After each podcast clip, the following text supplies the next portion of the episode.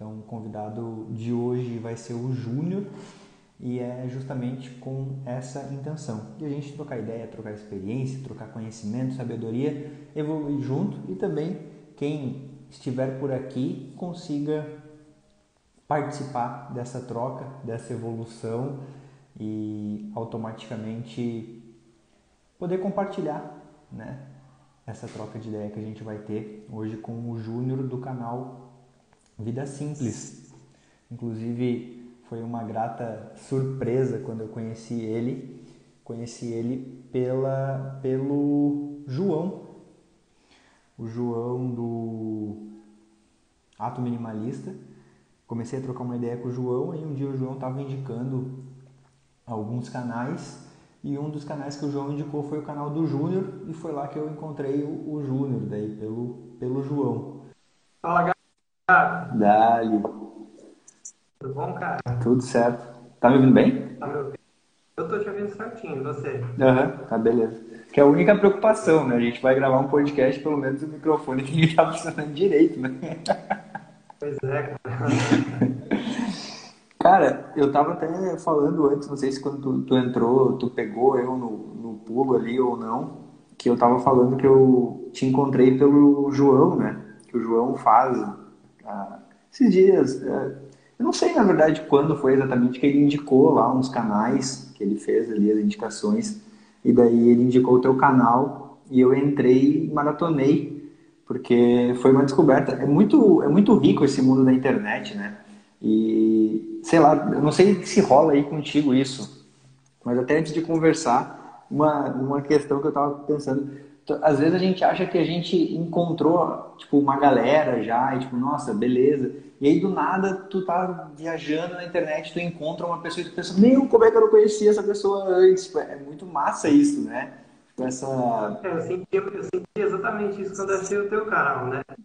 É, você comentou do João, o João sempre deu uma força legal para mim. Uhum. E eu encontrei o teu canal porque você justamente fez um comentário num vídeo meu, né? Sim. E aí eu olhei assim, pô, legal, o cara fala de minimalismo também. E já comecei a explorar, né?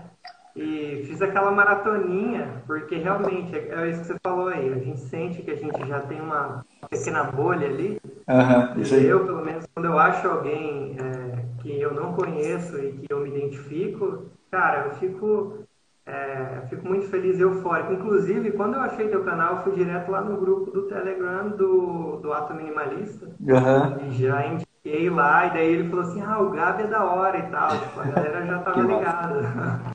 Não, e, e, é massa, né? Porque, tipo, eu mesmo, na época que eu. Eu não sei, até isso é uma pergunta que eu tenho, porque eu sempre pergunto pra, pra galera como é que tu, tu chegou no, no, no contexto do minimalismo? Onde é que tu encontrou? Foi pelo Brasil? Foi por fora? Porque eu fui de fora para dentro, né? No caso, eu vi lá fora primeiro. E como é que foi o teu contexto? Quem foi a tua referência, eu talvez? Também, cara.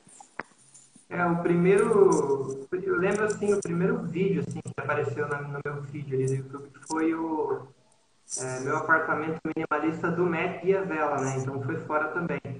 E, pô, o cara é demais, né, velho? O cara é referência total. Assim, é a minha maior inspiração, sem dúvida. E ele também já vem de uma onda de, do pessoal lá de trás, né? E ele, ele participa Aí, assim, depois que eu conheci o canal dele, eu conheci o, o, documentário, né? Porque ele cita várias vezes lá. Tem até uma série deles gravando o documentário. Assisti o documentário na Netflix. E aí que eu conheci o, o Joshua e o Ryan, que são The Minimalists. E aí, tipo assim, é, inicialmente conhecendo o canal do Matt, à primeira vista, assim, eu achei bem. Porque ele começa falando do apartamento dele daquela maneira clichê lá, né? Uhum. Tipo, você já. Por alguns segundos você fica naquela, tipo, porra, o cara não tem nada na casa dele, né? E aí ele quebra essa. Isso que eu, isso que eu achei incrível. E isso que eu, que eu gosto muito de tratar, sobre como vai muito além desse estereótipo, né? Uhum, perfeito. Ontem a gente estava trocando ideia com uma, uma galera e a gente estava falando disso, né? Que eu lembro que eu fui foi bem parecido a forma como você encontrou, mas para mim foi o caminho diferente. Eu conheci primeiro o, o podcast, não, o, o documentário, E daí, pelo documentário, eu vi os nomes, daí eu pensei, tá, quem são essas pessoas? Quero saber quem são eles, né? E daí que eu fui buscar eles, então foi só, o caminho foi inverso, mas chegou no mesmo fim, né? Mas. São mesmos caras, né? É, uhum. e eu tava conversando ontem, a gente tava falando sobre isso, porque na época, quando eu vi o documentário, velho, eu pensei assim, caramba, porque daí mostra a casa, eu acho que é do. Eu acho que mostra os dois, mas eu lembro que tem uma casa, faz tempo que eu não vejo o documentário de novo, eu vi algumas outras vezes, mas tem uma casa que tem uma cadeira, assim, no documentário que é só uma cadeira, assim, a sala, ele mostra a sala, a sala é bem vazia, e eu penso, cara, eu pensei na época, assim, não, mas assim não vai rolar, não vou ser minimalista. Eu pensei assim, tipo, não quero isso. na época foi uma, uma parada, mas eu curti a, a, essência, né? E daí que eu fui buscar, porque eu queria tipo, entender mais sobre isso, porque eu nunca tinha ouvido falar sobre isso fora design e, e por aí, assim, que era o que eu mais tinha ouvido falar. E, enfim, até pulei o, o, o corte aí do, do, do podcast que eu gosto de começar atropelei o negócio. Mas sempre que eu começo o podcast, mano, eu gosto de, de fazer duas perguntas no, no início. E a primeira pergunta que eu faço é quem é o Júnior sem falar o que o Júnior faz. Porque isso sempre foi um incômodo meu, que as pessoas elas se apresentam por, por aquilo que elas fazem, né? Oi, eu sou Gabriel e eu sou administrador de empresas, por exemplo. E, na verdade, aquilo é o que tu faz, mas não é quem tu é. É parte de quem tu é, talvez seja, mas não é você mesmo, assim, né? E, e aí eu gosto de perguntar, fazer essa pergunta para a gente começar a trocar essa ideia. E aí, quem é o Júnior? Sem falar o que o Júnior faz. Cara, surpresa da pergunta. É a pergunta tipo que é tipo a Bujandra, né? Já começou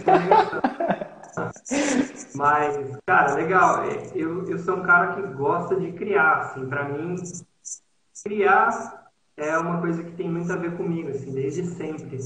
Então, essa questão de criar também está é, tá muito relacionada a essa, essa questão de ser, de estar tá sempre em metamorfose, de estar tá sempre se se entendendo melhor e está sempre percebendo essa metamorfose e criando é, uma narrativa, uma história e observando né, é, essa trajetória. Então, o Júnior é um cara que cria e um cara que, que observa muitas mudanças da vida e um cara que muda muito também, né? Um cara que está é, tá sujeito a, essas, a essa metamorfose ambulante.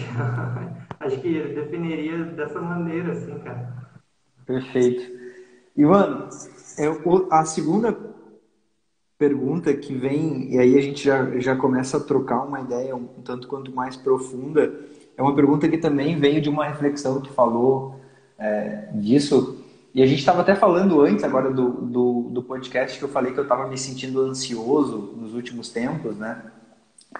E, e eu percebi, principalmente com as pessoas, assim, observando as pessoas, eu gosto muito de observar, sabe? E eu percebia que eu chegava nos lugares e a galera falava assim: "Ei, tudo bem? Tudo bem, tudo jóia". E o negócio meio que, não sei se tu já percebeu isso, mas aí tipo fica aquela aquele G, aquele negócio assim, aí alguém puxa uma outra coisa, daí talvez começa a conversa e aí flui. Agora quando tu chega num lugar e tu fala assim: "Ei, tudo bem?", a pessoa fala: "Putz, não ah, não, tô muito bem". Cara, parece que todo mundo olha e fala, ué, mas o que aconteceu? Parece que na hora tu ganha aquela atenção, assim, aquele interesse. E eu meio que comecei a me incomodar com isso, porque daí eu percebi que muita, o quanto a, a gente meio que dá atenção pro, pro negativo, né, mano? Tipo, quando não tá bem, bah, vem cá, vamos conversar e tal, porque eu quero saber o que tá acontecendo na tua vida. Agora, quando tá tudo bem, a gente não conversa, não troca ideias sobre isso. E, e, desde de então, eu lembro que na época, quando eu refleti sobre isso, eu gravei um vídeo. Nem sei se esse vídeo tem no YouTube. Eu lembro que eu gravava no Instagram ainda na época, que era o que o título era Não Vale Tudo Bem. Porque eu tava puto com isso. E daí os meus chegavam os meus amigos falavam, meu, não vale tudo bem. Me fala como é que tá a tua vida. Como é que, o que que tá acontecendo? Qual que é o teu desafio agora? O que que tá acontecendo? Vamos conversar sobre isso. E, e é isso que eu quero saber de ti, mano. Como é que tá a tua vida agora? Não vale o tudo bem, saca? Como é que tá a tua vida? O que, que tu tá, o que, que tu tá enfrentando? Quais são os teus desafios? O que tu tá passando? O que, que tu vem percebendo? O que tu tem aprendido nos últimos tempos? Como é que tá principalmente nesse 2020 muito louco, né? Que, nossa, saiu completamente de todo o planejamento de qualquer pessoa. Eu acho que ninguém eh, no mundo planejou algo nesse sentido. E como é que tá a tua vida? Cara, eu acho que um, um, dos principais desafios aí desses últimos meses foi realmente essa questão de tudo mudou de figura, né? Todos os nossos planejamentos foram postos em xeque e isso foi uma coisa que me estabilizou de uma maneira assim, cara, que eu nunca tinha testemunhado, sabe? E eu acredito que para quem cria conteúdo para o YouTube, eu e você, né? A gente precisa estar tá bem, né, cara, para poder produzir. A gente, a gente precisa é, trazer uma, uma coisa genuína de, de ter uma energia, né? Um negócio trabalhoso e tal. E, e me afetou diretamente, assim, né, cara? Na, na, eu tinha mais facilidade antes desse momento de me produzir. Tem aquele, aquele paradoxo, aquele paradoxo do, do ter tempo livre, né? Nesse, nesses meses em que a gente ficou em casa com tempo livre, é, muita gente fala né, que em vez de, de você se sentir extremamente produtivo, você se sentiu inundado pelo tempo livre, né? E em algum momento, de certa forma, eu senti, senti isso. Mas, assim, é, indo para um lado mais geral, assim, é, a gente está trabalhando, a gente trabalha bastante, está assim, bem, bem positivo na questão de trabalho. E lidar com essa questão de você estar tá em casa, estar tá trabalhando e estar tá misturando todo o teu, teu cotidiano ali, é, pessoal com profissional, com é, lidar com os seus desafios, com ansiedade. E isso tudo é um caldeirão que traz um momento, assim, cara, muito específico, muito específico. E eu, eu tenho lidado muito, assim, com essa questão de se entender, de de, estar num momento diferente, né? De estar num momento em que você tem que reprogramar seus planejamentos.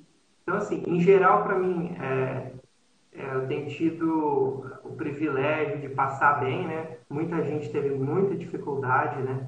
Então, eu sou muito grato nesse sentido. E, cara, o desafio de, de lidar com você de uma maneira parece que até mais de perto, né? Você acaba. É, eu sei que muita gente está é, flexibilizando, precisou flexibilizar, né? Mas, por exemplo, no meu caso, é, eu diminui bastante assim, a convivência com, com muita gente. Isso acabou acaba deixando você muito mais em contato com você, né? Porque assim, no teu dia a dia você está em contato com você, no teu, no teu descanso, está em contato só com você, no final de semana, né? É só você com você. Então, é igual eu falei, esse caldeirão de um monte de coisa trouxe para mim uma, uma fase bem diferente, assim, na questão de. Puta, eu tinha planejado tanta coisa isso desestabilizou. E daí, como é que você vai lidar com isso? É, hoje, hoje você. Olha, olha o tanto de emoção que rolou ali, né? Ansiedade e tal, coisa que eu não, não experimentava há muito tempo. Né? É, inclusive, o minimalismo me ajudou muito nessa questão de trabalhar é, no cotidiano, trabalhar numa rotina legal, para diminuir a ansiedade, né? trazer um pouco mais de segurança. E, e, esse último período, esses últimos meses, desestrutura tudo isso. E aí eu acho que assim, está sendo legal porque, no sentido de. É diferente, eu, eu acho que tudo, todos esses, esses é, períodos difíceis, eles vão trazer aí um, conhecimento sobre a gente, né? Vou trazer um, pelo menos para mim, né, que estou sempre observando essas mudanças, para mim trouxe é, essa necessidade mesmo de estar tá lidando consigo mesmo, de estar tá trazendo soluções e de estar tá lidando com frustrações. É, mas aí estamos alguns meses aí aprendendo a lidar, sabe? Já começo a ver mais luz, assim, nessa questão de estar menos perdido, assim. E, e a tua vida, cara, como é que tá? Eu, eu acho que é um, um, Tudo que tu falou ali eu comecei a, a, visualizar também, sabe? Principalmente, eu acho que essa questão foi muito louco. Essa ali tu definiu muito bem a questão que muitas vezes a gente na, na vida cotidiana, né? A gente acaba tendo um monte de coisas para fazer, distrações, é, família, amigos, e acaba que a gente não fica muito com a gente, por mais que a gente está o tempo todo com a gente, né? Mas.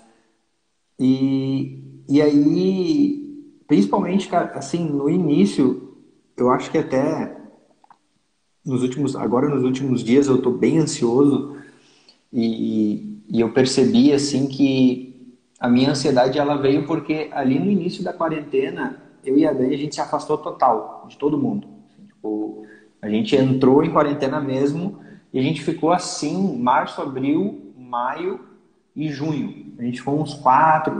Eu sei que daí ah, depois desses quatro meses eu lembro que a primeira vez que eu não estava nem indo na, a gente não estava nem vendo nossos pais assim a gente via de relance mas não, não ia na casa deles nada só ia no mercado e ok fazia as compras ali e, e aí depois que o meu irmão fez o, o aniversário ele fez o aniversário no início de julho daí eu lembro que eu fui lá ver ele Aí foi ali que a gente começou a flexibilizar um pouco, assim, de ir a cada duas semanas, uma, às vezes uma vez por semana a gente vai ver os nossos pais, daí ela vai na mãe dela e eu vou no meu pai e na minha mãe.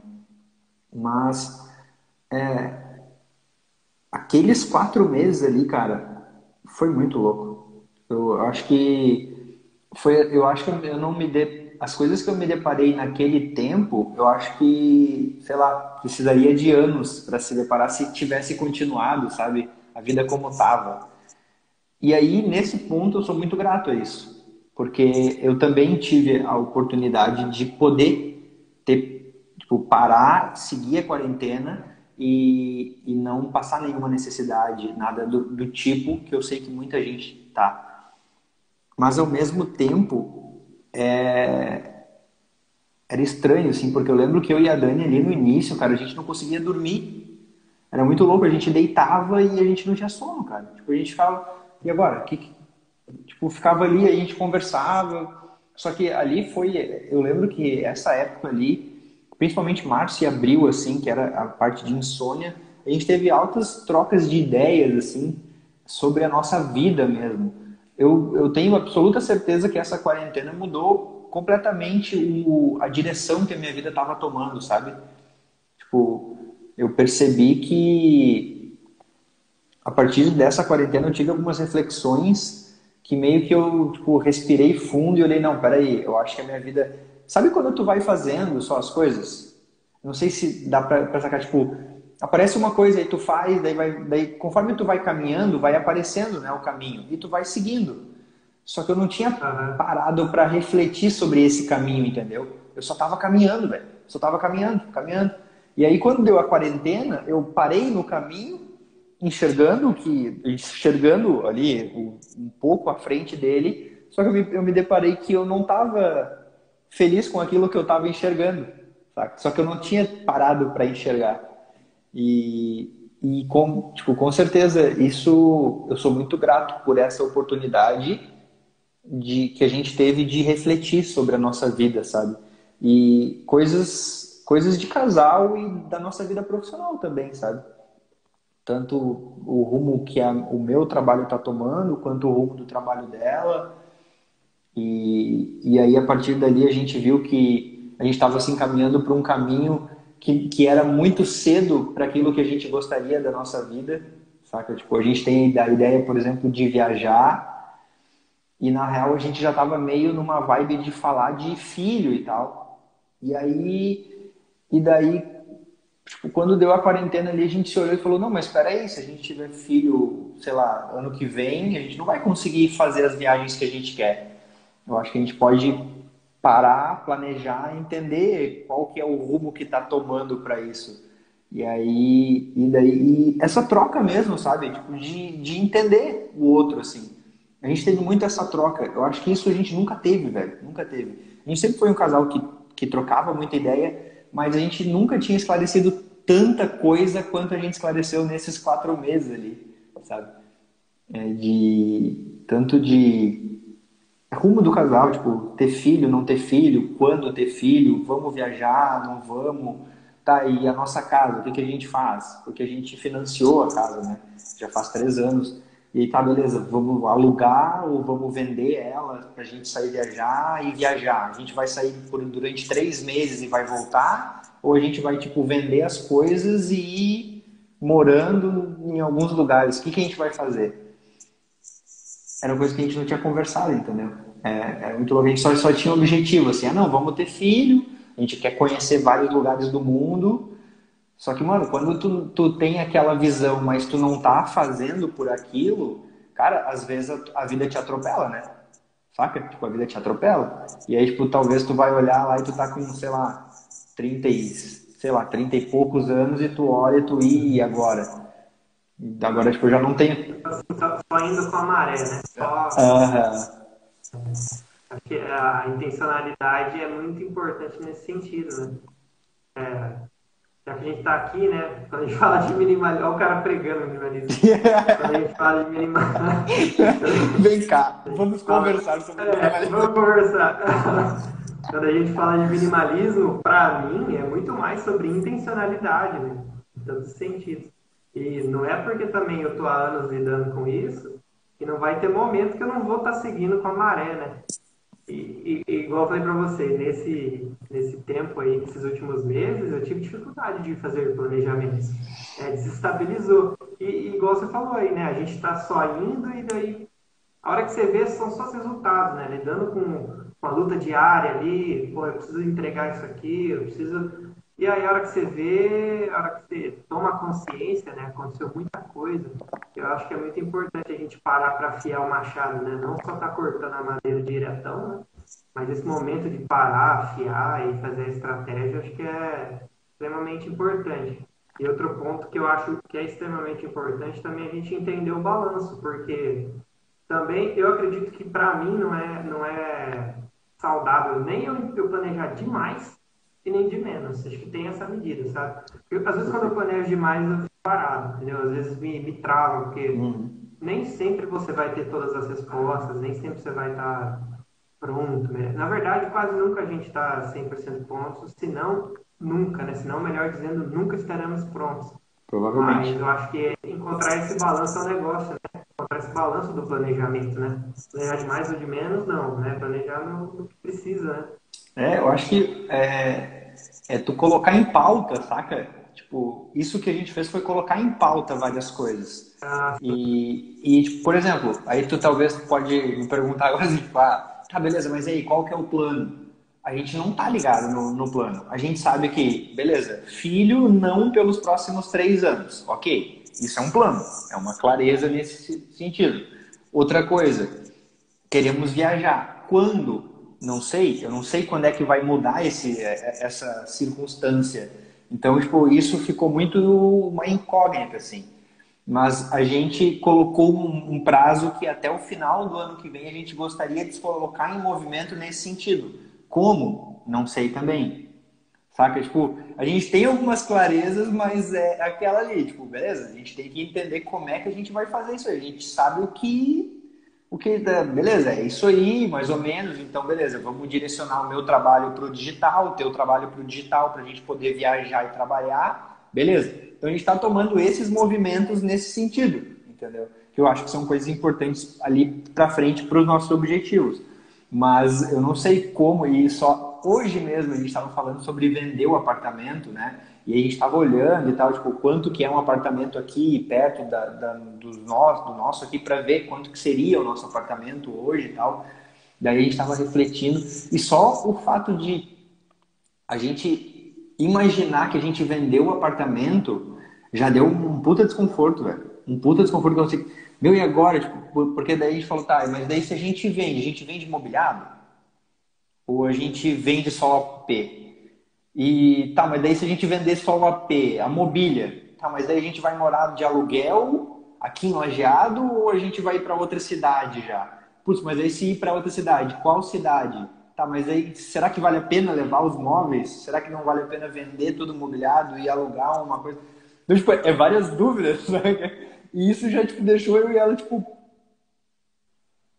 não sei. Eu acho que a gente precisa de tempo ainda. E daí a gente se olhou e falou, tá, tá, acho que ainda não tá na hora de a gente decidir isso. Vamos deixar o negócio fluir. Mas, é, mas entende? Tipo, tá em pauta. Eu acho que isso é interessante. Tipo, ah. A gente tá ali com a intenção, né? Tu fala, tu fala muito da, da, da ah. intencionalidade. Tipo, a gente tá com aquele negócio ali. Agora deixa o nosso subconsciente remar aí e vamos trabalhar com aquilo que tá ao nosso alcance aqui. E, e é muito louco. E até nesse, nesse quesito, onde é que tu sente que o minimalismo mais impactou na tua vida? Porque até quebrando o estereótipo, né? Porque o minimalismo ele é visto pelas coisas, pela roupa, sei lá, pelo armário. Mas, assim, quebrando o estereótipo, onde é que o minimalismo hoje mais impacta na tua vida? É, para mim, o impacto mais forte, assim, é a maneira de olhar o meu tempo. Para mim, assim, é o principal. Então, porque, você falou, né? Quebrando estereótipo mesmo, assim, porque muita gente, é, ao se deparar é, com o minimalismo, pensa muito em objetos e tal, sempre faz parte, né? Isso faz muito, faz muito parte do que é você lidar com o minimalismo. Mas, para mim, o principal foi o tempo mesmo, a maneira de olhar o meu tempo. É, a maneira de como eu... O meu tempo constrói os meus próximos dias, né? Então, como que eu estou usando ele? Será que eu estou usando ele da melhor maneira? Será que eu estou é, desperdiçando? E não que eu não desperdice, até hoje eu desperdiço, mas depois de, de alguns anos lidando com isso, a minha relação com o próprio, igual você falou, botar em xeque nessa né, questão de reavaliar o que, que eu estou fazendo diariamente, o que, que eu estou construindo para o dia de amanhã. Então, do minimalismo, acho que o que mais impactou foi isso mesmo, sabe? A intencionalidade com o meu dia a dia, com rotina, com o que eu estou fazendo e construindo. É óbvio que me, é, nos meses passados aí eu desenvolvi alguns comportamentos que eu não, que eu não curti. É, ficar assistindo memes, por exemplo, né? Alguns, alguns comportamentos para a gente. É, até uma curiosidade, cara, eu para ajudar eu usar um pouco menos o Instagram, isso antes da, antes da, da, da pandemia eu deixei de seguir bastante gente para ficar só com o essencial ali. E depois da pandemia eu acabei seguindo uns perfis de humor, tá ligado? Aí tipo, o cara vai lá e fala assim, não, porque eu, eu selecionei a galera aqui, que eu quero só inspiração no meu Instagram. E aí os perfis de humor, de vídeos engraçados lá, o cara segue. Entendeu? Tipo assim, é, foram coisas que eu desenvolvi ali num período de ansiedade, né, da, dessas desse período nosso que a gente está vivendo agora e que já botei em xeque, sabe? Logo botei em xeque. Ainda tem que todos os dias estar tá reavaliando. Então, para mim, assim, reavaliar como eu estou usando meu tempo é o principal, assim. É a coisa que é a coisa que ontem eu fiz e hoje está possibilitando dias melhores, sabe? Eu acho que nesse sentido, assim, entender onde que eu estou dando prioridade, é, discernir o que é essencial e trabalhar assim esses, essas essencialidades no cotidiano mesmo, nas tarefas, no que eu vou fazer, como que eu estou direcionando, né? Para mim foi esse, esse ponto principal, assim. E a curiosidade maior é como é que você sai dos memes? Cara... Porque, pô, isso é um negócio sem fim. Nossa, quando tu... Não. Tu entra ali num, num flow, tu vê, parece que é... Tipo, não, eu entrei aqui... 50 minutos. Tipo, é um negócio assim tu volta, tipo, tu olha, caramba, 50 minutos, aí, aí já vem uma outra treta, né? Que daí já vem a tua, tipo, já rola aquela, aquele peso mental, não sei se rola contigo também, mas comigo rola muito isso. E aquela cobrança daí, né? Putz, ah, agora ficou. Só que eu percebi, tipo, que, mano, eu perdi 50 minutos ali. Daí, se eu ficar remoendo os 50 minutos que eu perdi, eu vou perder mais 50, tá ligado? Só remoendo aquele negócio. E aí, meio que nos últimos tempos, principalmente essas últimas duas semanas que eu tô mais ansioso, que eu caí mais nos memes, assim, de ficar viajando ali. É, e aí, e aí, tipo, eu voltava e eu, não, beleza, não, peraí, tá, vamos lá, vamos fazer o que eu tinha me proposto a fazer aqui, sem ficar viajando muito, ah, por que que eu fiz isso, ah, e, tipo, meio que problematizando do aquilo, eu só seguia e ia fazer o que tinha que ser feito e, e foi, assim. Mas como é que tu tem feito para sair dos memes? Então, cara, comigo só dá certo umas atitudes mais bruscas, assim. Por exemplo, eu desinstalo o Instagram. não, não tem, porque assim, por exemplo, a Marcela, que é minha namorada, ela, ela fala assim, ah, eu não vou usar. E não usa. Tá ligado? Ela é assim, agora eu já não. Eu tenho que desinstalar. Porque assim, às vezes, cara, no tempo livre, você abriu o feed, tem um meme, já era.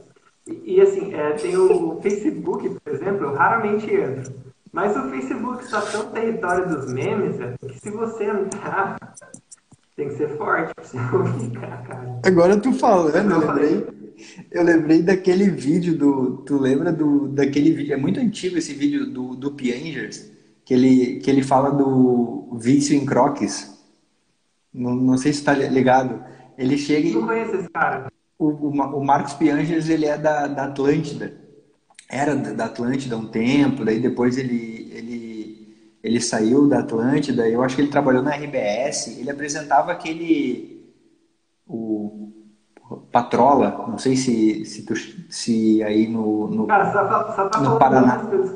Não conhece, é porque eu acho que o Patrola era de Santa Catarina. É, não, acho que o Patrola é Santa Catarina e Rio Grande, eu acho que não pega o Paraná. Mas enfim, aí ele, ele, ele foi na. Eu acho que era no centro de Porto Alegre. e aí ele perguntava para as pessoas assim: Tu conhece Crocs? Daí a pessoa falava: Sim, sim. Aí, aí ele falava, cara. Ah, eu tô ligado nesse vídeo, saca? mano. E aí, e aí tu foi falando. Ah, não, não.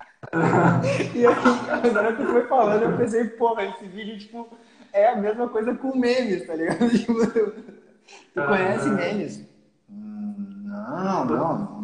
Você é usuário de memes? tá ligado? Porque é, é embaçado, nossa, cara. É... Hoje a gente tem muita distração, né, meu? Muita distração, muita coisa sugando nosso, nossa energia e nosso tempo. E eu acho que o. Acho que isso a gente até concorda que o caminho do equilíbrio, né? Não é nem tu. Mas eu também sou a pessoa que tu falou e eu me, me cheguei na parada, tipo, não, não vou entrar no Instagram hoje. Não vou. Aí, tipo, meia hora de, depois eu, tipo, ah! Ah, tipo, putz, o que, que eu tô fazendo aqui? Parece que o negócio, a tua mente dá, tipo, sei lá. Parece que tu vai dar uma passeada quando tu acorda tu tá no Instagram. É, é tem que, tem que, assim, eu trabalho muito na intencionalidade, assim, quando eu vejo que está sendo prejudicial. Até uma coisa que eu comentei com você diretamente lá no Telegram, né? Eu percebi que eu estava acordando, pegando o celular e fritando. Então eu acordava, pegava o celular e era notificação, é, mensagem no Skype de trabalho e tal. E aí, assim, o, prim o primeiro pensamento era a aceleração. E aí o que acontece? eu, eu fazia isso, acordava já meio preocupado, meio acelerado, em vez de eu fazer todo o ritual ali da manhã, cafezinho, não sei o quê, já vinha para a mesa, já trabalhava e já ficava. Aí passava o dia nesse padrão mental, né? Então, para mim, foi importante, por exemplo, ter essa mentalidade intencional para chegar e falar assim, cara, isso está errado, como que a gente vai trabalhar melhor? Vamos fazer alguns testes, né? Eu acho, acho que é muito legal a gente se testar, fazer experiências com si próprio fiz um teste de assim, vou fazer alguns dias de, em vez de eu pegar o celular, passar ali a primeira hora do dia sem celular. Então, vou ali, faço café, café, vou e faço uma meditaçãozinha, meditaçãozinha de sete minutos. Cara, já o meu dia já é outro, assim, já tô com outro funcionamento, outro modelo mental. Então, uma das coisas que ajuda, acho que é isso, né? A gente fazer experimentos com a gente mesmo e entender, porque daí assim, você está você tá pondo em xeque, né? Já que você está sentindo sofrimento, alguma coisa, está sentindo que não está legal, tenta, tenta diferente, né? Vai fazer experimentos. É, perfeito. Eu lembro que eu fiz uns três, quatro, uns três, quatro cursos de produtividade e eu lembro que todos os cursos eles falavam uma coisa que me incomodava, que era a parada do tenha uma rotina, tenha uma rotina. E eu sou o cara que eu trabalho autônomo porque eu nunca curti rotina. Eu sempre curti fazer as coisas no meu tempo. E eles falavam aquilo e aquilo me incomodava. Só que depois eu percebi, e eu acho que isso entra também no que tu falou, que eu criei uma rotina, mas uma rotina que não tem rotina. Vou explicar. Tipo assim, eu tenho, é porque é confuso no primeiro momento, mas depois vai fazer sentido eu tenho um horário que é, eu tenho horários para que eu vá dormir e que eu acorde. Isso é minha rotina. Mas aí, tipo, o que eu faço ao acordar, às vezes muda. Eu já me peguei nessa vibe aí, mas já vem um tempo que eu não caio nessa questão de acordar. Para mim, a rede social é muito pior durante o dia. De manhã já meio que entrou por, por muito tempo mesmo de estar tá nessa vibe de fazer algo mais por mim, assim, porque é o, para mim é uma parada. Eu lembro que o, pô, eu esqueci o Doutor do Prat, o nome do cara, ele fala muito do ganha sua manhã. Ele fala, ganha sua manhã. Isso ficou muito forte para mim nesse sentido. Só que eu não faço sempre a mesma coisa, entendeu? Tipo, eu curto, por exemplo, às vezes eu acordo, daí eu estudo inglês, daí eu leio, daí eu dou uma Aí sim eu vou meditar, eu le... não sei se tu lembra que eu te falei, né, que tipo, não tem para mim, não tem como eu acordar e meditar. Isso eu sei que não vai rolar, porque uma época eu fiz e tipo, a minha meditação era tava aquela bom, beleza, não vai rolar. Esse não é o rolê. Mas eu curto variar, sabe, dentro desse ritual aí, mas eu sei que é uma hora. Eu deixo uma hora para mim, assim, tipo, entre o, eu acordo entre seis e meia, sete horas por aí às vezes às seis, até depende do dia. E daí eu tenho tipo, das seis às sete, ou das seis e meia até sete e meia, ou das sete às oito, né, nessa vibe de, de fazer alguma coisa, ou ler, ou estudar também. Às vezes eu quero estudar alguma coisa, sabe? Que eu tô meio pilhado, assim. Às vezes eu só, hoje de manhã, por exemplo, eu só li. Porque, saca quando tu tá lendo o livro o livro meio que te pega assim, e tu só não vai. E aí, tipo, passou o tempo e tu ah, beleza, curti, vou continuar aqui. Eu tô lendo o livro Meditações de Marco Aurélio. E, e cara, tipo, é um livro que tu embarca no rolê, assim, tu vai. Que era, era o diário dele, né? Então, uhum. é, é muito massa esse livro até. Mas é um livro um tanto quanto. Eu acho que o que me fez ficar nele é porque requer uma interpretação sabe? Não é aquela leitura mastigada, assim, que tu vai ler e tu vai... Ah, tá. Tu, tu lê, daí tu tá, beleza, mas peraí, porque ele lê, ele escreveu para ele, né? Tipo, ele não escreveu para os outros ler. Então, tipo, é o diário do cara. Então, é a mesma coisa que pegar. Eu tenho um diário, eu escrevo, pegar o meu diário. Tu vai pegar e tu vai. Ué, que porra é essa? ele tá viajando. É tipo, uma, é tipo uma parada meio poética nesse sentido, assim? É, é porque, porque assim, ele era, ele era imperador, né, de Roma, o, o Marco Aurélio. E aí, né, nessa época que ele escreveu esse diário, que são, acho que se eu, se eu não me engano, eu posso estar falando besteira aqui, mas se eu não me engano, são 12 volumes. Esse livro tem 12 volumes.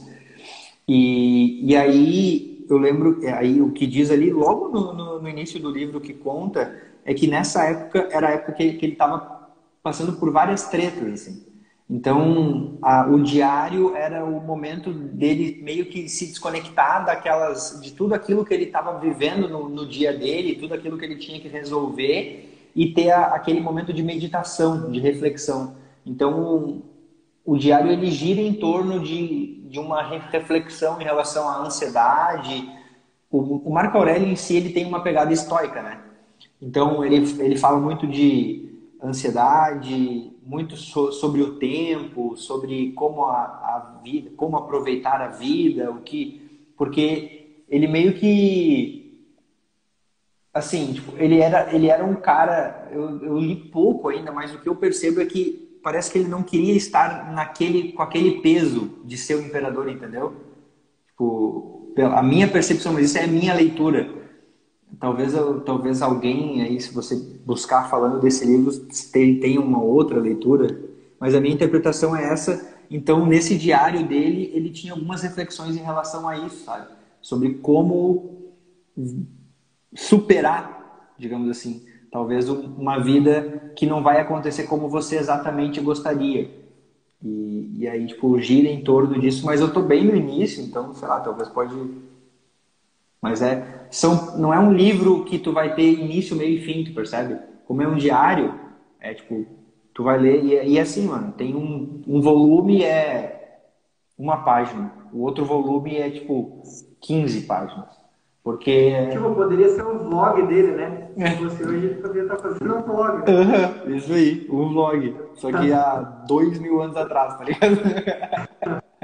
Da hora. Mas é massa. Eu curto essa vibe desses livros, assim, que é tipo cartas, tá ligado? Tipo, cartas de Sêneca para Lucilo, tipo, eu acho muito massa, tipo, essa troca, assim, essa vibe.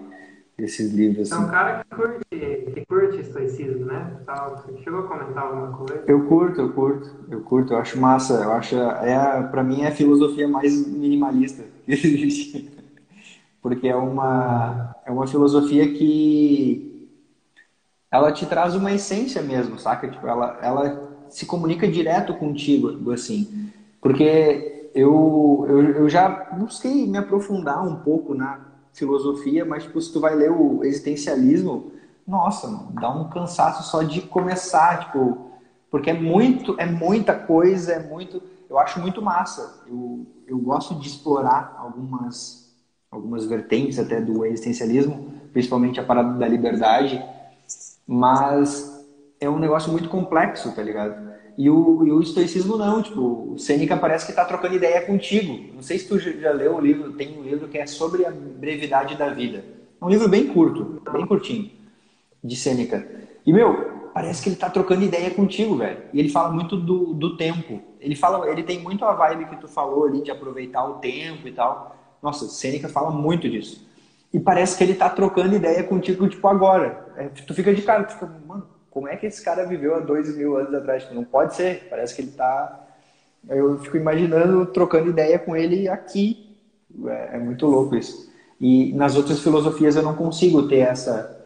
Não é tão acessível, saca? A linguagem, como é o estoicismo. Eu acho que isso foi o que mais me encantou, a minha burrice. que o estoicismo é mais acessível e daí eu consigo entender, tá ligado?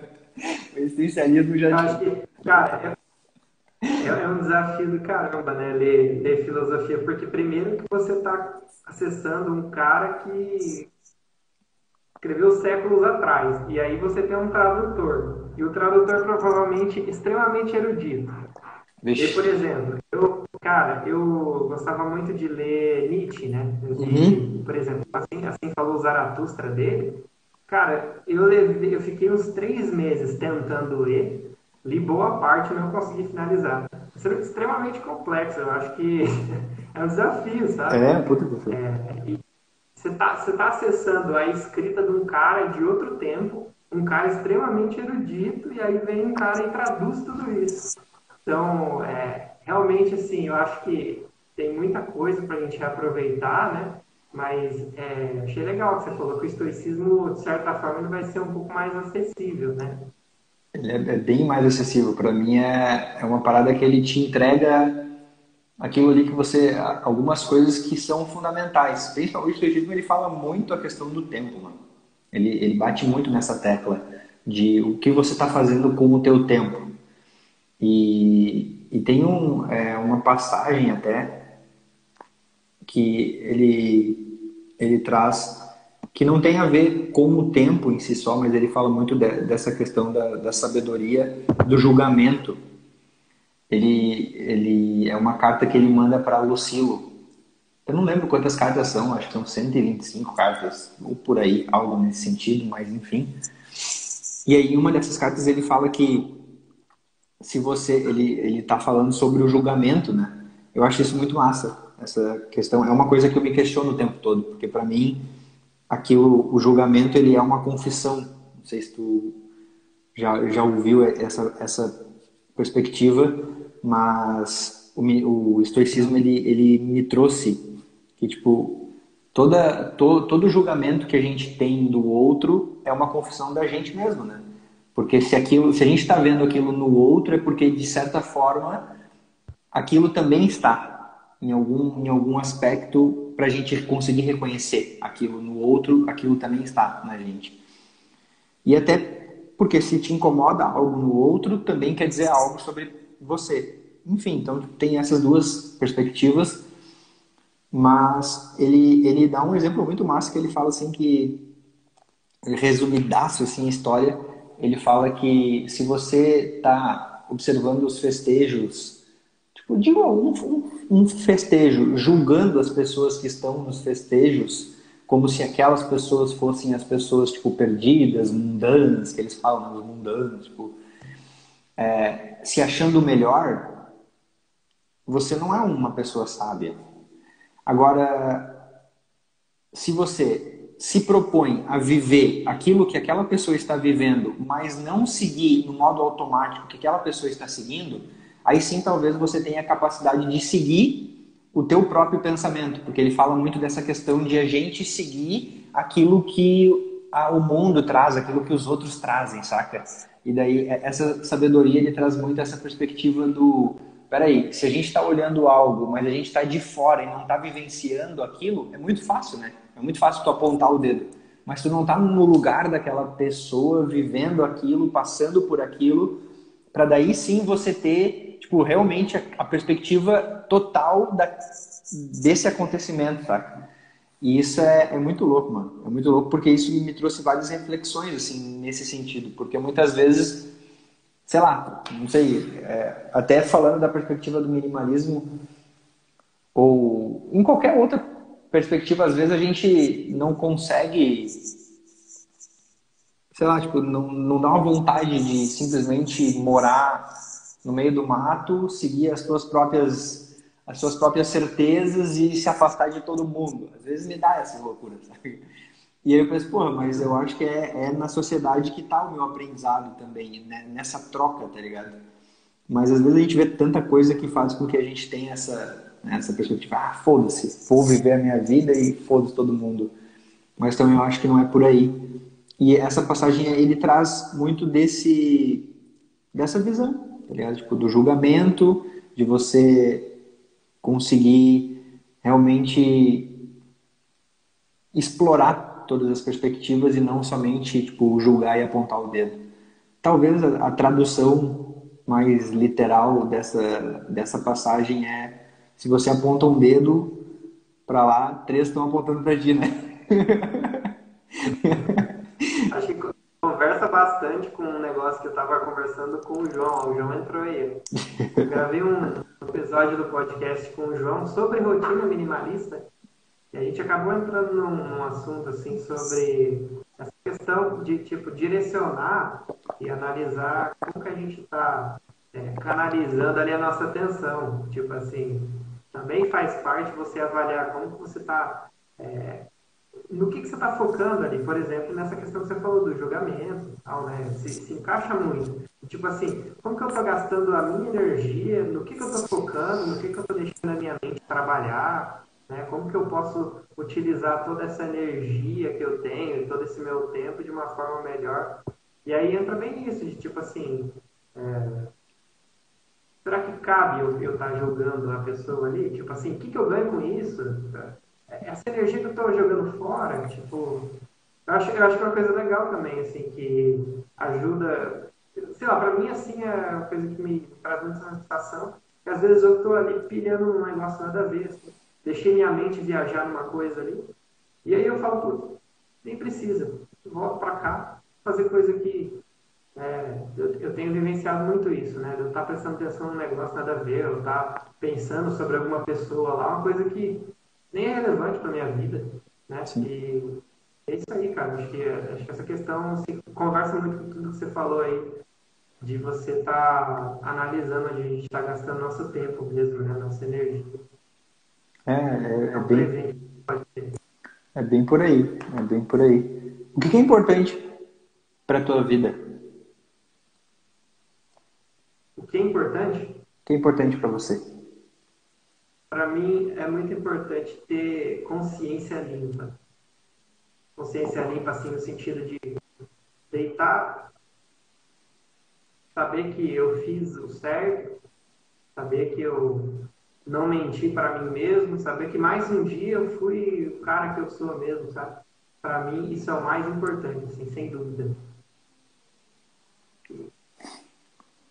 É muito louco, né? E como é que tu, tu lida com isso? Porque não vai ser sempre que tu vai conseguir deitar e, e ter essa, essa sensação, né? Pô, cara, tá acabando minha bateria aqui, você me desculpa, vou ter que pegar o carregador. tá, beleza, um pega lá, pega lá. Tá, beleza.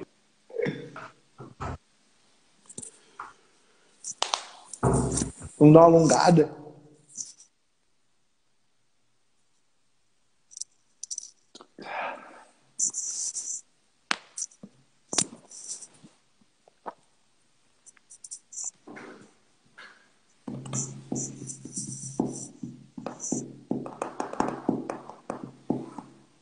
João tá aí ainda? Dá um salve, João. Como é que tá em Floripa?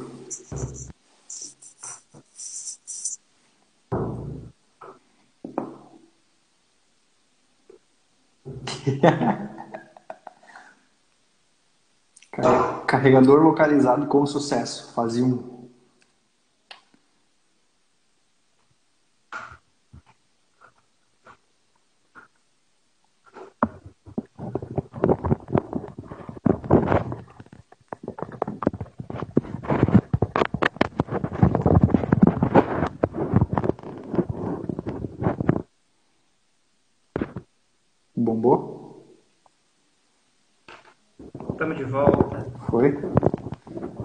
Reclame do, do, do Blim Blim. ai, ai. Uh, a gente pergunta. Tu lembra? Se tu lembra, pode seguir a vibe. Você ia perguntando aí para mim que como que eu lido com isso? É, uhum, com essa, porque tu disse que é importante para você, né? Você deitar a cabeça no travesseiro e sentir isso como é que tu lida quando você não, sei lá, de alguma forma, ou melhor também, tipo, o que que, o que que acontece no teu dia que faz com que você sinta que você não conseguiu seguir, saca? Nessa perspectiva, assim. É, por exemplo, assim, é, às vezes eu não uso o meu tempo da maneira como eu queria. Assim. Às vezes é, acabo desperdiçando o tempo. Ou, por exemplo, assim, para mim, na verdade, o, a coisa que mais faz sentido, assim, nessa, nessa reflexão de consciência limpa, é, eu estar tá seguindo os próprios valores, assim, sabe, para fazer as escolhas da minha vida. Assim. Porque para mim o que pesa muito é essa coisa da gente fazer escolhas, por exemplo, só por dinheiro, sabe? Não que o dinheiro não seja uma coisa importante na vida, o dinheiro é, é crucial. O que eu quero dizer? Às vezes as pessoas, e eu já fiz isso, às vezes as pessoas que deixam o seu, seu indivíduo, é, deixa sua originalidade para trás e deixa de fazer o que quer por causa da grana, sabe? Por causa do dinheiro. E para mim foi muito importante quando eu pude mudar a minha profissão, assim, é, para respeitar mais esse, esse cara, sabe? E para mim, assim, a partir do momento em que eu falei, não, eu vou seguir uma coisa que tem mais a ver comigo, assim, eu vou, vou me conhecer, foi o momento que eu me senti com uma consciência mais limpa, sabe? Também de todas as outras coisas, de fazer tudo certo, de fazer tudo. É, não estar tá devendo para ninguém, não passar ninguém para trás, respeitar as pessoas. Né? Eu acho que em todos esses sentidos é muito importante para mim. Assim, eu lido, lido de uma maneira a estar sempre atento assim, né, nesses aspectos, sabe? Mano, tu tocou num assunto muito massa que eu tava conversando com um amigo meu ontem de noite ontem de noite, é, ontem de noite, que é sobre a parada da grana, né, de tomar uma decisão pela grana. Mas e aí a gente estava numa, numa troca e eu quero saber de ti, não sei se isso já aconteceu contigo, que é muitas vezes a gente a como é que eu posso definir isso em poucas palavras? Assim, a gente toma uma decisão que talvez na nossa cabeça, num primeiro momento, aquilo, essa decisão que a gente está tomando não é por causa da grana.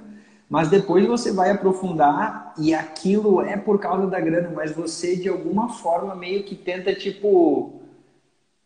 É, tipo dar, eu não sei se é uma fuga, eu não sei se é uma fuga, talvez seja uma fuga, mas a gente estava conversando sobre isso, tipo, porque às vezes essa perspectiva assim, ah não, eu não quero tomar decisão só pela grana. Ah, não, beleza, beleza, então é fácil, eu não vou considerar só a grana. Só que às vezes tu dá outros motivos que no fundo, no fundo, no fundo estão ancorados lá no final com a parada da grana, tá ligado? Tipo, e aí e tu não percebe, velho, tipo, tu não percebe. E a gente estava conversando sobre isso porque isso é muito desafiador hoje. É, eu acho que é um dos maiores desafios a gente seguir o nosso caminho, não só por esse caminho da grana. É óbvio que a grana ela é tipo algo importante, enfim, para a vida, para você fazer as coisas que você quer, mas não é tudo, e para mim eu acho que não é nem 50% na real. Acho que tem muitas outras coisas para considerar. Mas não sei se tu consegue, não sei também se tu percebeu já isso, saca? Tipo, cara, isso é uma bosta, velho. Ontem a gente tava conversando, a gente tava meio indignado com isso, assim, porque eu disse, cara, isso tá tão enraizado que. Ah, tipo, como é que eu. Sei, como é que eu me liberto disso? Não sei. Enfim. Acho, acho que é tudo muito ligado também a, ao ser humano ser um animal que necessita sobreviver, né? De qualquer maneira. A gente está inserido no. Apesar de, de que, em geral, o ser humano está numa condição já é, bem diferente do que já foi, né? O, o, ser humano já, já teve muita, muito mais miséria do que, do que teve, do que tem hoje, né? Sim. Obviamente, mas não que ó, hoje tem muita miséria, mas assim, foi bem pior. É, e, e, sempre esse negócio, eu, eu, eu acho que eu entendo o que você está querendo dizer. Tipo assim, às vezes você coloca um propósito, você coloca um negócio ali, mas no fim, no fim, a, a grana está muito ligada, né? A grana está intrinsecamente ali ligada no negócio. Uma coisa eu posso dizer, trabalhar com o que ama, é o meu caso, eu trabalho com o que eu amo, sou designer gráfico, me identifico muito com o que eu faço, e trabalhar com o que ama não, não é só dias de, de alegria, né? Você faz coisas que você não vai gostar. Então, assim, eu acredito, pelo menos no meu caso, não, é. São só flores. Mas é, eu acredito que essa parada aí de estar tá o dinheiro está sempre envolvido, eu acho que é uma coisa que não vai ter jeito, porque a gente vai estar tá sempre a gente vai estar tá sempre inserido nesse contexto de sobrevivência, né, de, de qualquer maneira, né?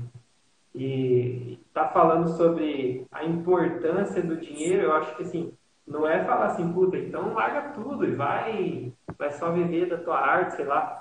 É, não, não, é bem isso. É mais, é mais no sentido, né, que a gente fala de entender que você precisa de mais coisas. Por exemplo, eu se me derem lá um salário muito alto para eu lá chegar a fazer uma coisa que eu vou odiar pro resto da vida, fazer conta ali, não tem nada a ver comigo, né? Fazer conta, fazer ser contador, sei lá. Né? Assim, você vai, você vai ganhar 20 pontos por mês para ser contador aqui. É, eu sei que eu posso aceitar, porque é uma grana muito boa, mas eu sei que eu vou, vou, vou ficar infeliz, né? Porque eu me conheço, eu sei que eu preciso de um, de um sentido maior, eu sei que eu preciso estar numa empolgação, eu sei que eu preciso ter progresso, eu sei que eu preciso ter criatividade envolvida para me sentir bem diariamente. É, para mim é sentido. Tem que ter dinheiro? Tem, né? Ninguém, ninguém vai ficar ninguém vai ver de ar, né? Claro. Mas é curioso mesmo essa questão da gente a gente estar tá sempre acompanhado disso, né? A minha resposta é mais no sentido assim, nós estamos inseridos num contexto de sobrevivência, sempre vai ter o dinheiro envolvido. Né? Sim, perfeito. É, perfeito, é isso aí. É essa, eu acho que é, é tu caminhar no equilíbrio, novamente, né? Falando do, do equilíbrio, acho que esse é o caminho, é você não considerar só isso, mas também não desconsiderar, porque você é... precisa, tá ligado? Tipo, você precisa e isso faz parte do, do jogo. Mas você só considerar isso também é, é cagada, porque ali na frente tu vai ver que você não está seguindo os teus valores, aquilo que realmente é importante para você, você vai, putz, tempo passou, talvez eu tenha, sei lá, o carro que eu sonhei, a casa que eu sonho, mas e agora? O que, que eu faço? Tipo, cheguei, né? Tipo, tá ligado? Aquele, a, linha de chegada da sociedade em geral, né? Tipo, sei lá, o carro do sonho, a casa do sonho. E daí tu chegou, e agora? O que tu faz? E agora?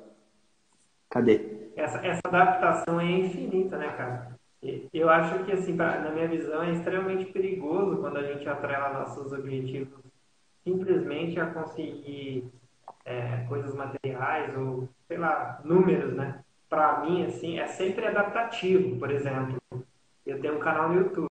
É, eu passei meses, meses com, tipo assim, 20 visualizações, assim, tipo, ninguém via, assim, tinha, sei lá, 100 inscritos.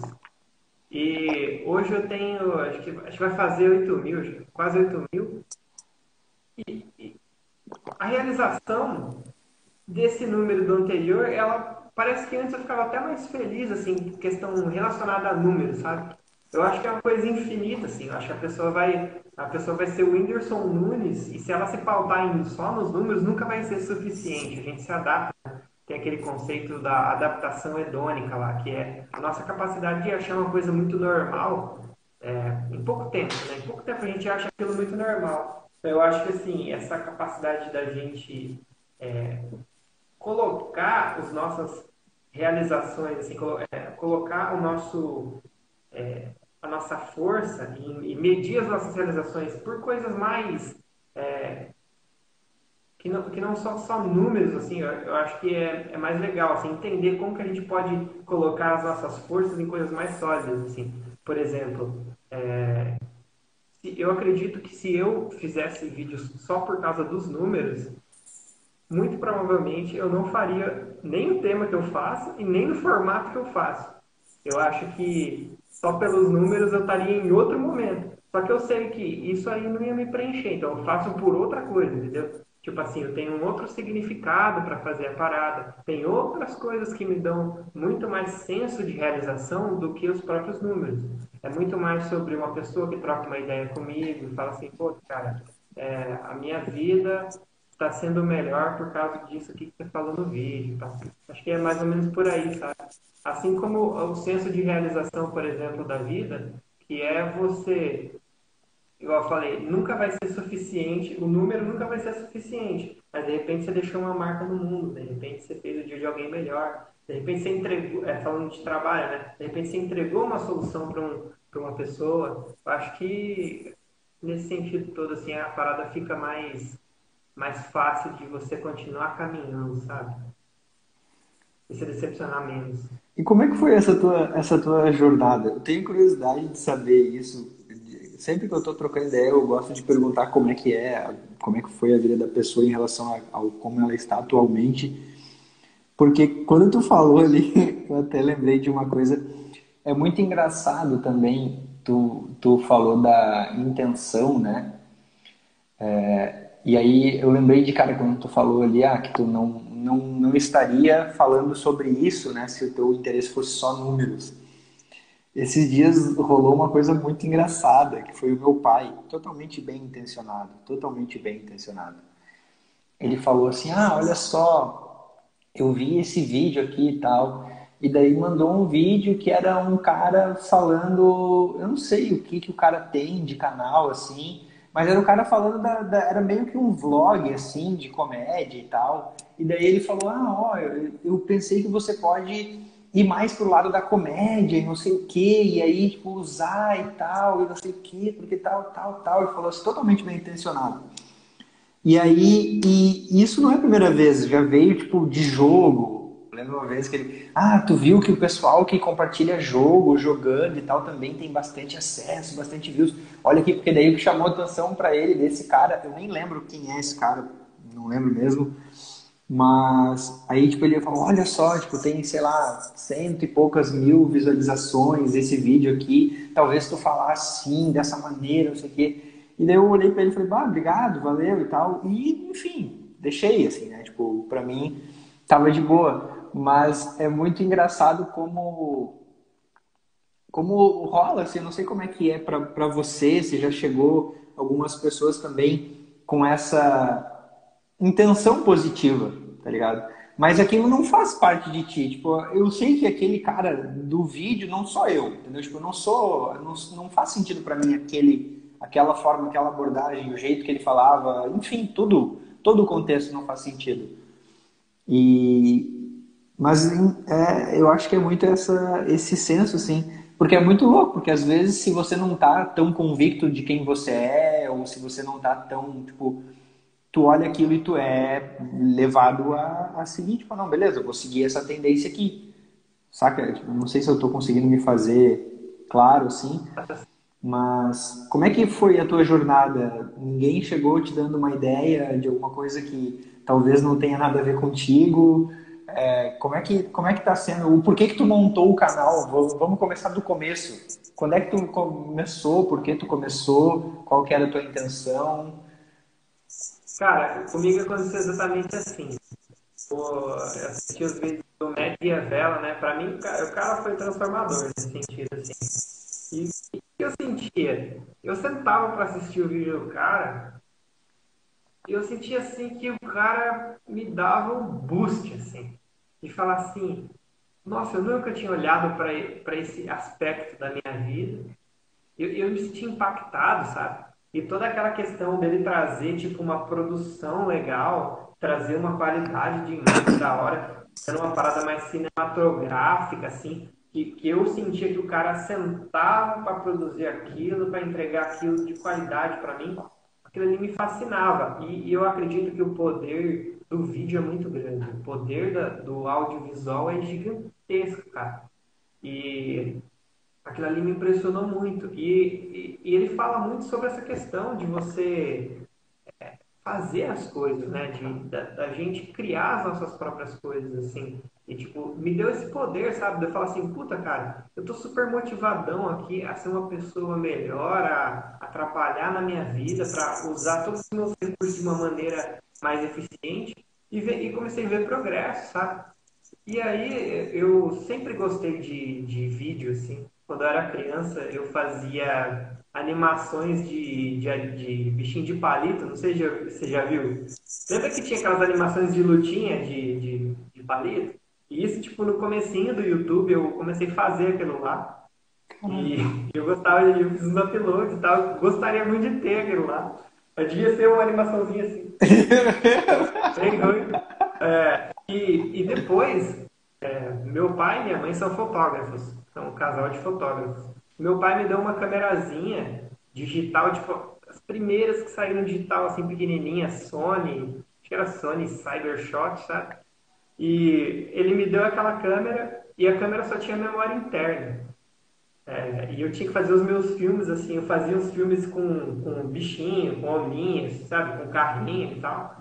Fazia aqueles filmes, editava no Movie Maker e... Caramba.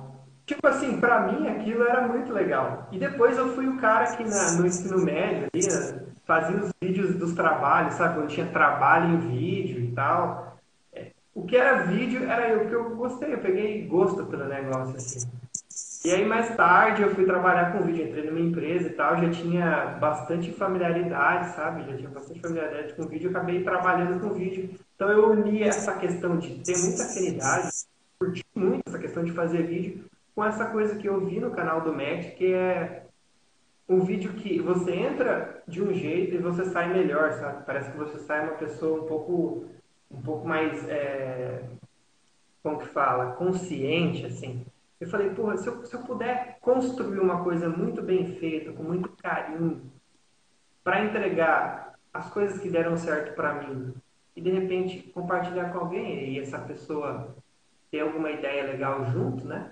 E aí começou o seguinte, eu nessa pira já, eu nem tinha decidido assim, vou ter um canal. Eu fiz um vídeo. O vídeo é o primeiro vídeo que está lá no meu canal, que chama Nós Somos Diferentes que eu fiz na Páscoa, cara, e acho que tava, eu não lembro exatamente o contexto, mas estava rolando muito uma questão de é, intolerância e tudo mais.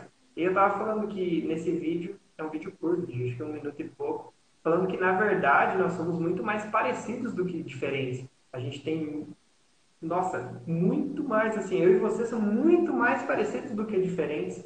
E a gente sempre foca nessas pequenas diferenças que a gente tem entre a gente.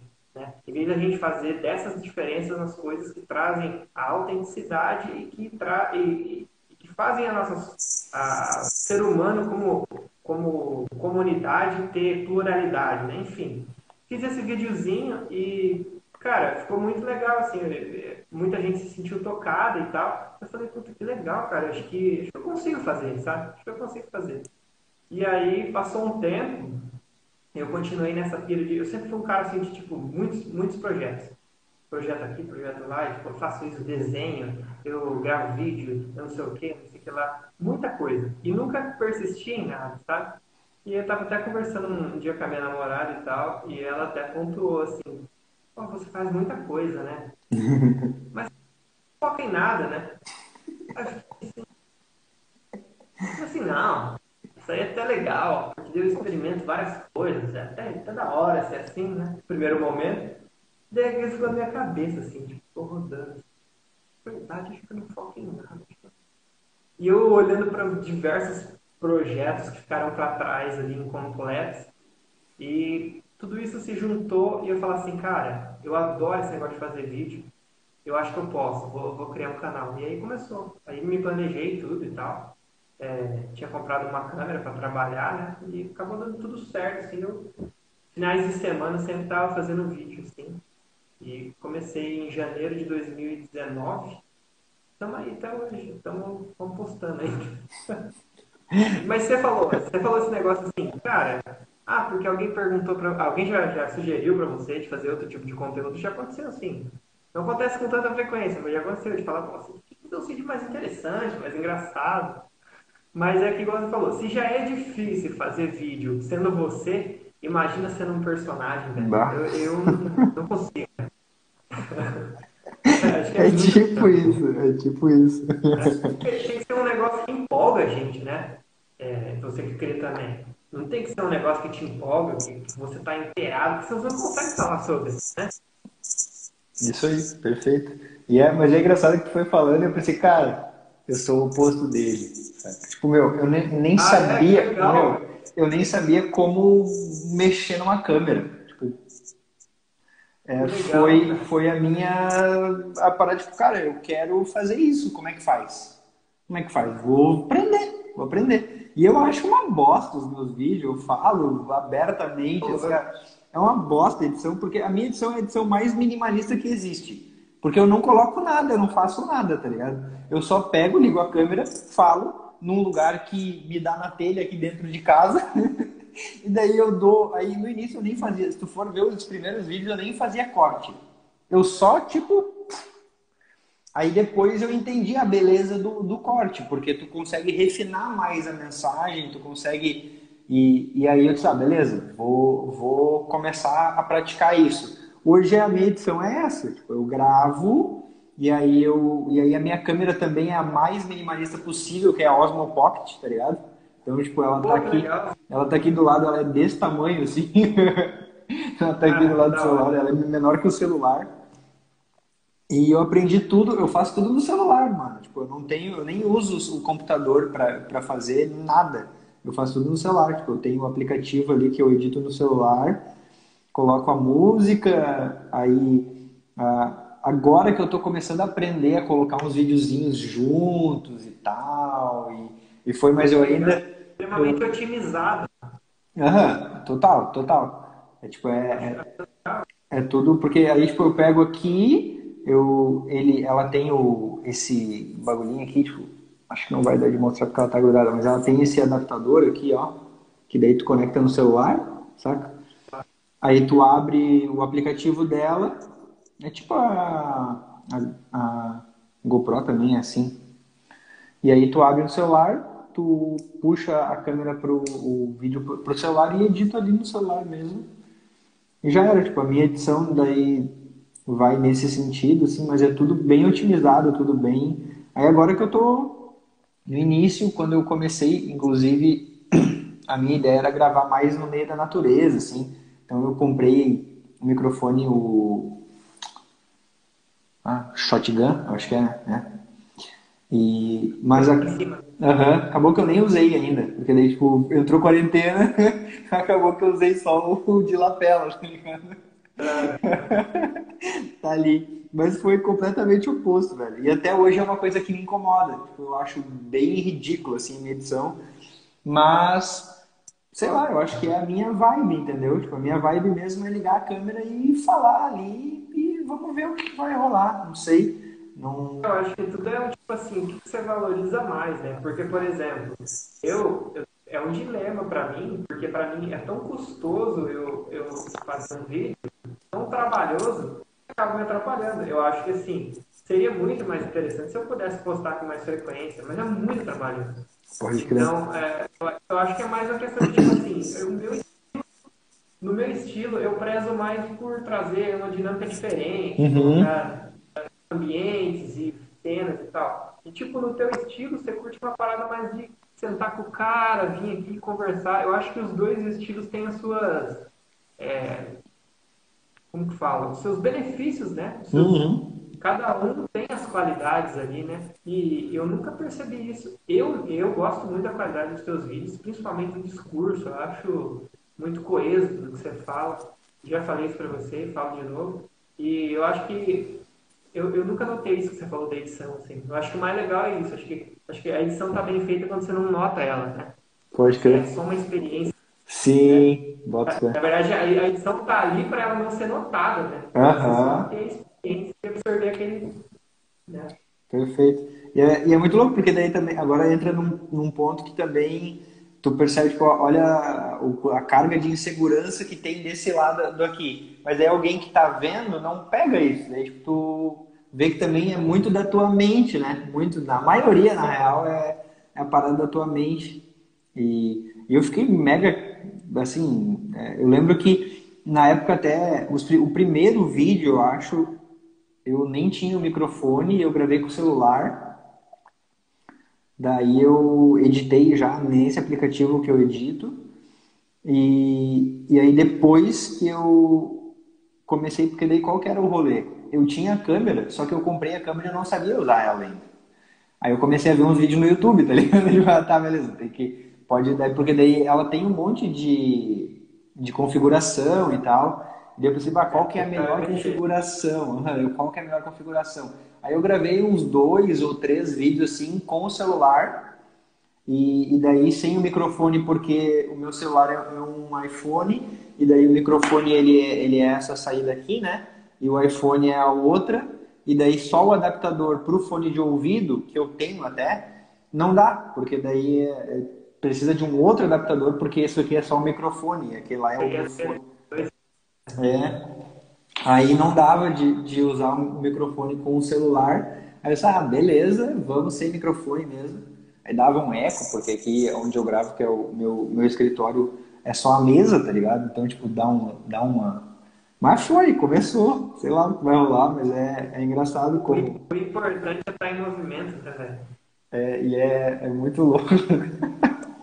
Agora eu tava refletindo sobre isso. Porque eu olho, cara, cada vídeo da, da semana passada eu já olho e penso assim, mano, que bosta, por que, que eu falei desse jeito? Podia ter falado de outros. Bah, nossa, tipo. Não, sabe? Uh, tipo, te... Nossa, eu nem sei como é que eu posto ainda, na real. Eu acho que eu já é uma. É, é, é, uma, é a resistência, cara. Não sei se você está familiarizado com o termo lá, que é do livro Guerra da Arte, né, do Steven Pressfield. Eu prego esse livro também. eu prego só minimalista, prego isso aí também. É a questão da resistência, né?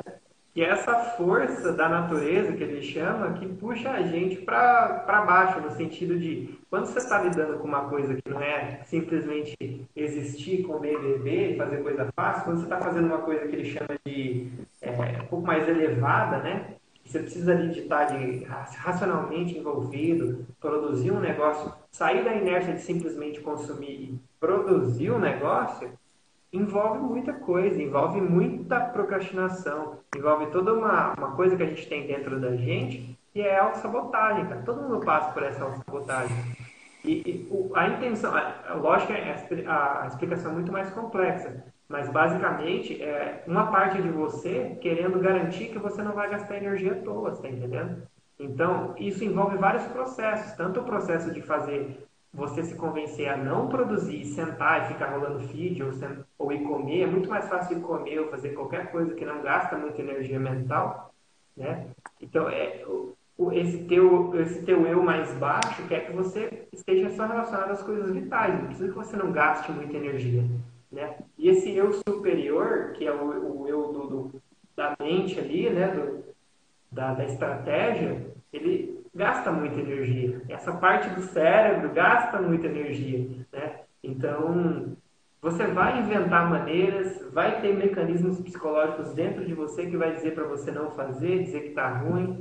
E cara, às vezes isso é o que faz muita gente ficar parado, muita gente inventa muitas racionalizações, muita coisa para não fazer. Sendo que, na verdade, ninguém se importa, igual você falou. Ah, porque a edição ficou assim, o que, que eu falo, né? O que, que eu falei isso? Eu nem notei, para mim foi ótimo. Para mim a ideia é central, tá ligado? É muita coisa que a gente só a gente vê, né, cara? E a gente fica parado às vezes, né? Perfeito. É, coisas, é, armadilhas da mente. o, eu tava aqui refletindo enquanto falava, até passou um filmezinho, mas tu falou do pregar o minimalismo, né? Como é que isso é para ti, cara? Porque hoje é sexta. Ontem, na jornada produtiva, que é o, o curso que eu tenho, né? A gente estava lá, toda quinta-feira tem aula. E aí a gente estava conversando sobre isso. E daí eu sempre faço uma pergunta curiosa no final da aula para a gente interagir com o pessoal. Só que na semana passada já a gente começou, e daí ontem a gente ainda estava nisso, porque é, não deu de fazer todo mundo, mas eu inverti. Ao invés de eu trazer uma pergunta, a minha pergunta foi qual que era a pergunta curiosa que eles tinham para o grupo, para cada um ir respondendo e a gente ir conversando sobre isso. Pode ser uma pergunta curiosa, aleatória, provocativa, sei lá, uma pergunta que traça, traga alguma coisa que tu quer saber do outro. E daí eu lembro que a, a Larissa ela perguntou ontem é, como é que era pra gente, então, essa, essa parada do minimalismo, de, de pregar o minimalismo. E aí, e daí ela perguntou para mim, como é que foi para ti, saca? E, e porque eu, eu até, eu não sei, agora eu não sei se eu gravei um vídeo sobre isso ou não. Eu tenho na minha cabeça que eu gravei, mas eu não sei. Porque esses dias eu tava, eu tava pensando que eu tinha gravado um outro vídeo e eu não tinha. Mas de, dessa parada do. Quando, porque assim, ó, eu sou um cara muito entusiasmado, entendeu? Então, assim, ó, tu vai me ensinar uma coisa, meu Deus, meu, nossa, tipo, eu vou ficar, caralho, que foda isso, não sei o quê. E a primeira pessoa que aparecer na minha frente, que eu pensar a possibilidade que essa pessoa vai gostar de aprender isso, passou, eu já tô, cara, meu, preciso te ensinar uma coisa. Só que daí, quando eu descobri o minimalismo, eu me tornei esse cara, tá ligado? E, nossa, tipo, não sei nem como eu tenho amigo ainda, tá ligado? Cara, é um cara muito chato, muito chato. É, e, aí, e aí tu falou disso aí, tu falou disso aí, eu lembrei na hora, né? Porque, tipo, eu, eu lembro na hora, tipo, é, não, vem cá, vamos conversar sobre minimalismo. Uh! vem cá. E isso é chato, né, mano? É chato. Eu, eu, hoje eu percebo que é, que é chato, porque, porra, o, eu acho que cada um tem o seu tempo, entendeu? E eu meio que tentava engolir, fazer a galera engolir igual abaixo, assim, tipo, meu. Eu acho que tem, na real, tem várias perspectivas que hoje eu vejo, tipo, primeiro a gente tende a achar que a nossa solução é sempre a melhor, né? Ah, eu descobri é. a solução, a solução é sempre a melhor. Vem cá que eu vou te mostrar essa solução. Enfim, como é que foi para ti esse negócio? Tu rola isso, rolou isso aí? Ou tu era mais. Depois eu tornei. Aí foi engraçado, porque depois que eu meio que saquei isso, você não vou mais falar. Aí eu fiquei, velho. Eu, isso foi em 2016. Em 2017 eu era o cara que eu falava sobre tal, tal, tal, tal, tal, tal, tal. Aí beleza. Aí, né, no meio, nesse meio tempo, eu fui tendo uma transição, uma, uma transição profissional. E aí, nessa transição profissional, eu comecei a trabalhar só com produtividade. Aí foi a hora que eu parei de falar de minimalismo em si. Porque eu tava. Porque daí foi a época que eu até montei o Instagram e comecei a falar sobre produtividade e tal. E aí, e aí tava trampando com isso já, beleza, ok. E aí eu tava totalmente isento, tipo, as pessoas não sabiam, não, não, eu não falava sobre isso. Então rolou esse oposto, saca? Tipo, de não falar para ninguém mesmo. Eu e a Dani aqui, a gente sempre moldou as nossas decisões pensando com essa essência, né? Com essa intenção, mas não era algo que a gente compartilhava. E, e aí, tipo, qual, qual é que é do rolê aí? Já, já foi mais o isentão? Foi mais o pastor do minimalismo? Então, igual eu falei assim, eu, eu prego o minimalismo, mas é só só na internet, só onde o cara tá ali para ouvir o que eu tô falando. Tipo assim, eu falo sobre isso no meu canal. Porque assim, por muito tempo, e até hoje eu tenho um pouco disso, eu, eu não aceitei assim, essa, essa nomenclatura assim, eu sou minimalista, né? Porque eu gosto da parada, mas eu sou um monte de coisa. Né? Sim. Tem, bem complexo para falar assim, não, eu sou minimalista. Mas eu gosto muito, aplico bastante na minha vida. E só que justamente por esse sentido, eu acabei. No... Meus amigos, por exemplo, próximos, assim, quase não, não, cheguei a conversar com ninguém sobre isso, tá? Porque justamente por esse. E eu comecei a aplicar. Apagou a luz. é, comecei a aplicar ali na minha vida, e isso ficou cada vez mais presente. E aí, depois uma consequência foi o canal. Mas aí aconteceu do quê? Dos meus amigos verem o meu canal e falar, e aí, cara, esse negócio de minimalismo aí, já aconteceu, sabe? Pô, legal isso aí, cara. Legal. Porque assim, porque daí o cara teve outra, outra, outra visão, porque ele vai falar assim, pô, se o Júnior é desse jeito e é, um, é minimalista, ah, o minimalismo não é essa coisa louca aqui, tá ligado? Hum. Essa coisa extrema. Porque, tipo assim, você olha pra mim, eu sou um perfil é, minimalista. Eu, eu mesmo, assim, falando de, de como que fala? De, de estética mesmo, né? Uhum. É, eu, eu tenho camisa florida, tá ligado? Eu tô com uniforme aqui, né? De minimalista, né? Da... da... uniforme é bom. Porque é pra live. Eu vou sair daqui, eu vou ah, botar uma camisa florida, tá ligado? Tu colocou uniforme pra live, isso aqui. né?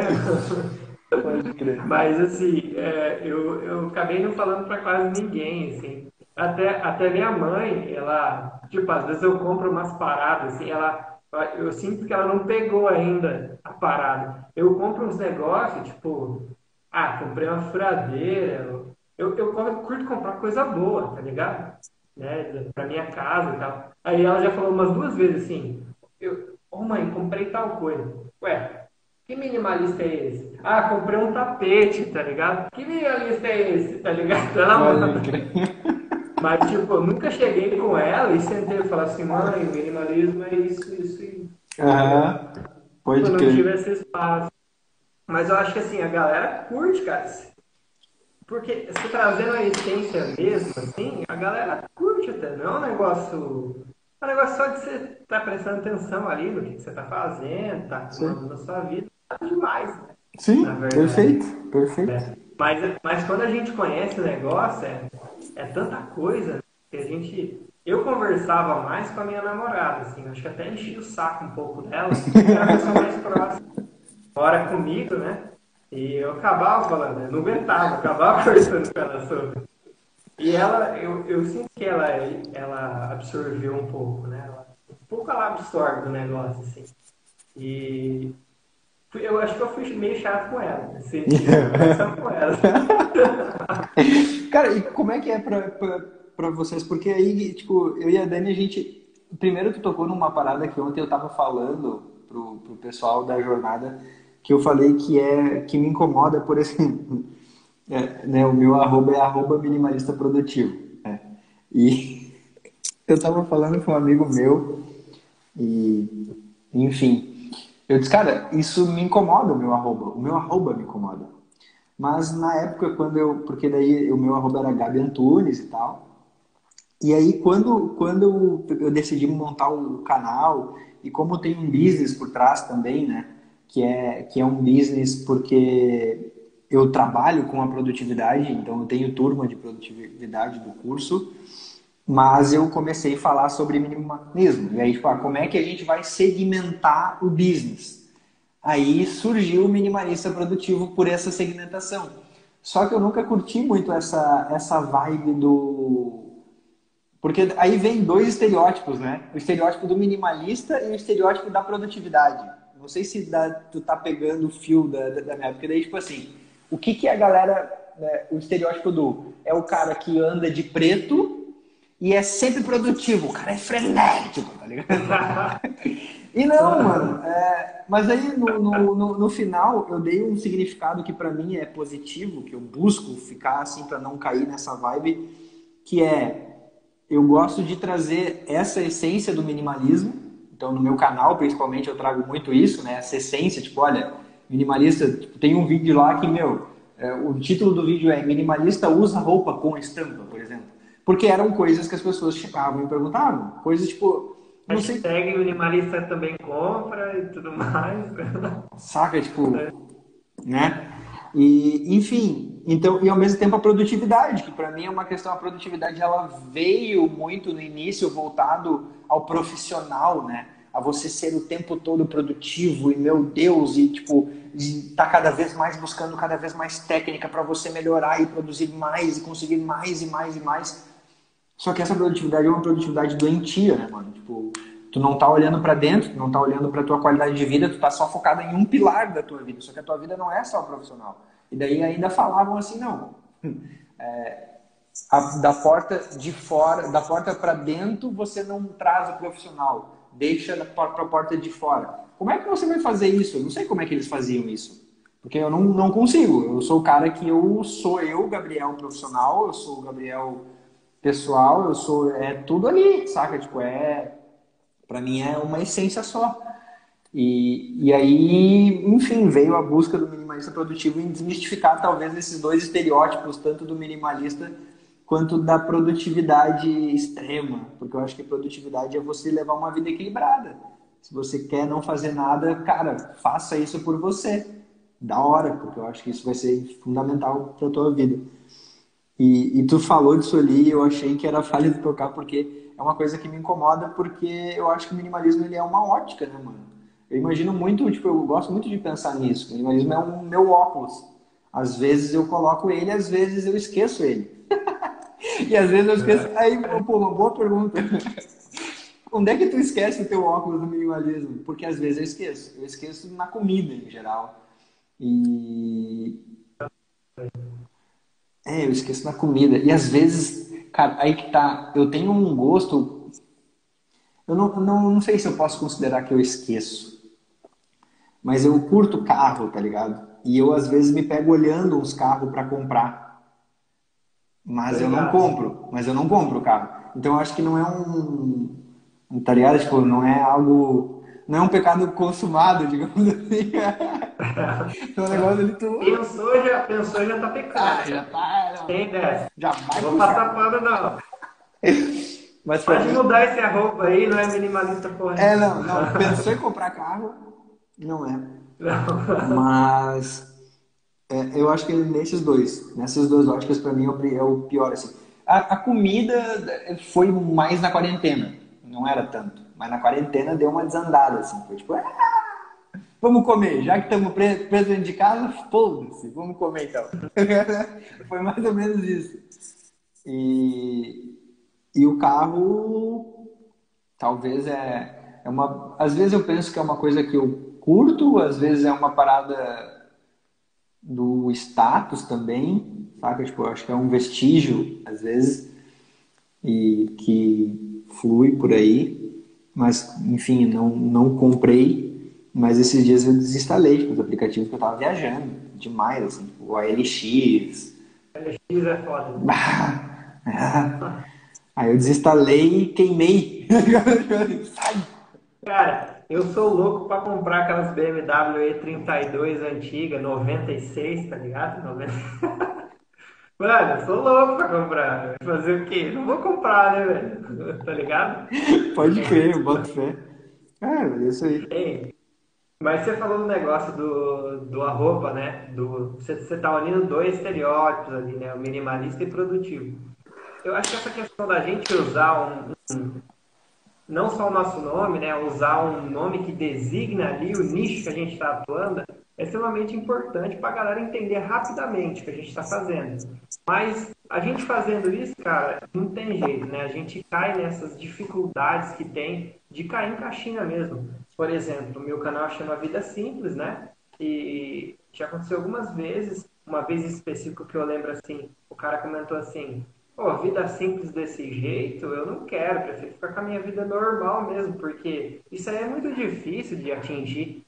Que era um vídeo chamado Cinco Passos para uma Vida Mais Simples e Feliz, né?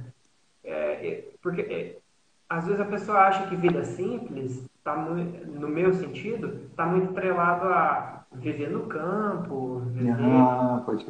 tá, tá ligado? Então, tipo, tem essa, tem essa ligação.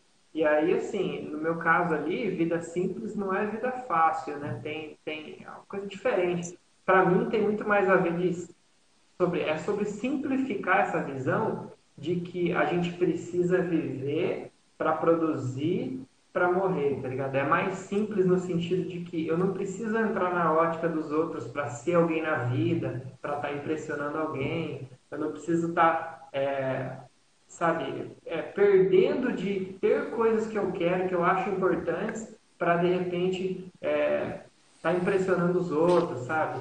É mais no sentido de assim, entender quem que a gente é e se manifestar no mundo dessa maneira, sabe?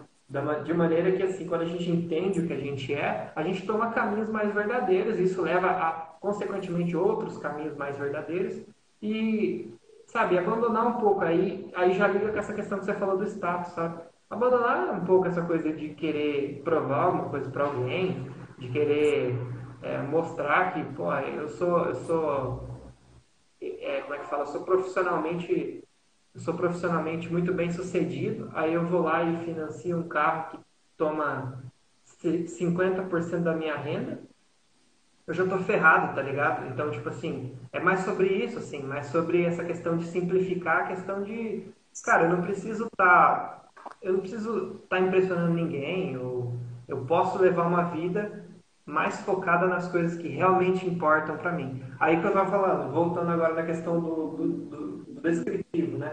Às vezes a pessoa vê lá, vida simples, Júnior Cunhal. Ué, Júnior Cunhal, você mora num apartamento? você não mora no sítio, não, cara? Conte-me mais sobre isso. É, exatamente. Então, tipo, tem essas limitações, né? Mas eu, a grande maioria entende do que eu tô falando. Mas a gente acaba né, caindo nos estereótipos, né, velho? É... Não, não tem como não, né? Muito bom.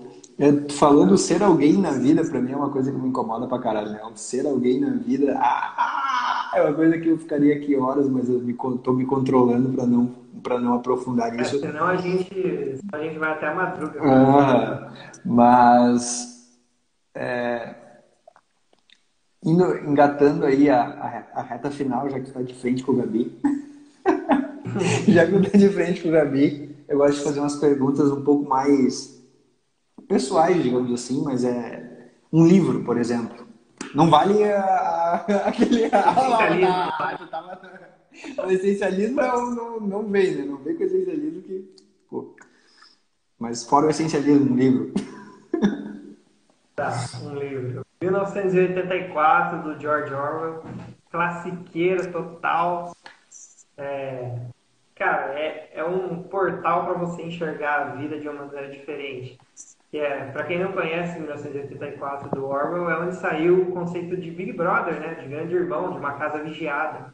É basicamente um, um governo totalitário que vigia todo mundo que trabalha no partido, né, todo mundo que está envolvido ali com a realidade do partido muita gente mesmo, e vigia essas pessoas é, 24 horas por dia, tem uma tela dentro da casa, essas pessoas são vigiadas, né? E essa foi uma história é, que foi escrita ali por volta dos anos, se eu não me engano, anos 40. E, e então, assim, uma história é, criada há muito tempo atrás, mas fala muito sobre essa questão de, de vigiar, de manipulação da verdade. E hoje que a gente está muito ligado a fake news, né? Fake news está em alta. Então, eu acho muito legal. É, sempre, esse tipo de livro sempre traz, é uma distopia, né? Chama o contrário de uma utopia. É, traz uma visão muito legal sobre a nossa própria existência. Apesar de ser muito diferente, a gente consegue ver coisas semelhantes e diferentes para a gente repensar. Acho que, é, acho que é essa é a resposta. O ponto fraco do minimalismo. É o minimalista. É o cara que, que Perfeito. que precisa ser intencional e nem sempre vai conseguir. Um ponto forte? Poder levar a vida de uma maneira mais intencional. Uma frase.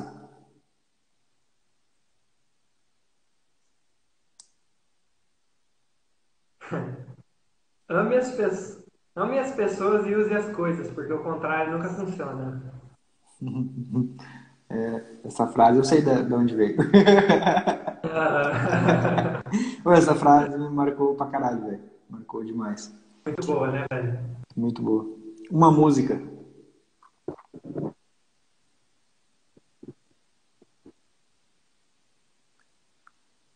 Junho de, 1900... Junho de 1994 do Jonga. Boa demais. Como é que é? Junho Junho de 94, do Jonga. É um portal para. O Jonga é um portal para entender melhor sobre outras realidades. Da onde eu tô aqui. da onde eu tô é um presente poder ter acesso à obra do Jonga. Um lugar. Minha casa. e aí, é... uma palavra que te define. É uma palavra que define boa, né? Não vale. Porra, agora tu fez a imitação, eu lembrei. Uma vez eu tava numa reunião com o ex-chefe meu e a gente começou nessa vibe, né? Porque tipo, era tudo meio pirado. Daí a gente só podia fazer, fazer imitação. A reunião só podia ser fazendo imitação. Olha, olha o nível de maturidade dos caras, né? Da hora, cara, vou aplicar isso. e daí o meu, chefe ele imitava o Silvio Santos, tá ligado? Nossa, aí tipo, era o Silvio Santos falando. Aí, aí tinha o meu outro chefe, ele imitou a. Na real, eu imitei o, o Scooby-Doo, não sei porquê, tá ligado? Tipo, foda-se, vou imitar alguém, quem? Sei lá. Daí, tipo, na hora, na hora me veio, porque eu gostava bastante do, do Scooby-Doo na, na infância. Aí eu imitei o Scooby-Doo e ele e o meu outro chefe deram o Salsicha. Era o Scooby-Doo, o Salsicha e o Silvio Santos numa reunião. Olha Pô, a reunião deve ter sido produtiva. Vocês Nossa. devem ter... Demais. devem ter discernido o futuro da empresa. Mas enfim, aqueles quebra-gelo que necessitamos em alguns momentos, né? Ah, mano, por que, que a tua vida valeu a pena? Porque eu pude me manifestar da maneira que eu sou. Foda. E o que, que é a vida pra você? Hã? A vida é um processo contínuo de adaptação às mudanças. Tu treinou pra essa resposta, né? Vai dizer, cara. Cara, foi na lata. Eu sou tipo MC, velho. Eu sou tipo MC, é na lata. Faz uma rima aí, não. Faz uma rima aí. essa eu vou arregar, essa eu vou arregar. Tu começa e eu termino. Ah, é. Bom demais, mano. Bom demais. Obrigado por esse tempo. Foi, foi muito bom trocar uma ideia ao vivo e a cores contigo, porque a gente trocou algumas ideias ali pelos aplicativos, mas nenhuma em tempo real, assim, né? E eu acho muito massa isso. Isso a internet nos proporciona algumas coisas positivas e uma delas é essa, essas conexões.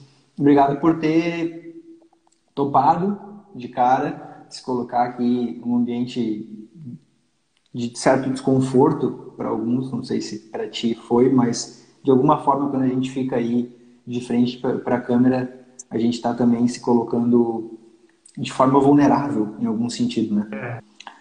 E, enfim, obrigado por ter aceitado. Ainda mais uma sexta-feira, né? Podia estar tá aí. Eu, eu que agradeço aí, sempre à disposição, uma conversa muito gostosa. E a gente nunca tinha batido essa. Ó, minha mãe tá batendo palma ali. Tua mãe tá participando, que massa. Te amo, mãe, saudades. Amanhã vem aqui. beijo pra mãe, beijo. Um abraço. Mas ela tá, aqui, tá ali na sala e tá na força comentando. Não. Tu vai pagar um lanche depois, né? Fala a verdade. Com certeza. ai, ai, ai. Cara, sempre à disposição aí quando quiser, tamo junto. E espero que a gente já vou fazer o convite aqui ao vivo pra você participar do Vida Simples Podcast, cara. Pô, vamos dar? Participaria? Mas já, já só data e horário. Vou colocar, vou colocar aí na. na como é que fala? No schedule. Vou colocar aí, nas próximas você vai entrar. Beleza, tamo junto. Valeu. Obrigadão. Boa, noite, boa noite, bom descanso. E a gente vai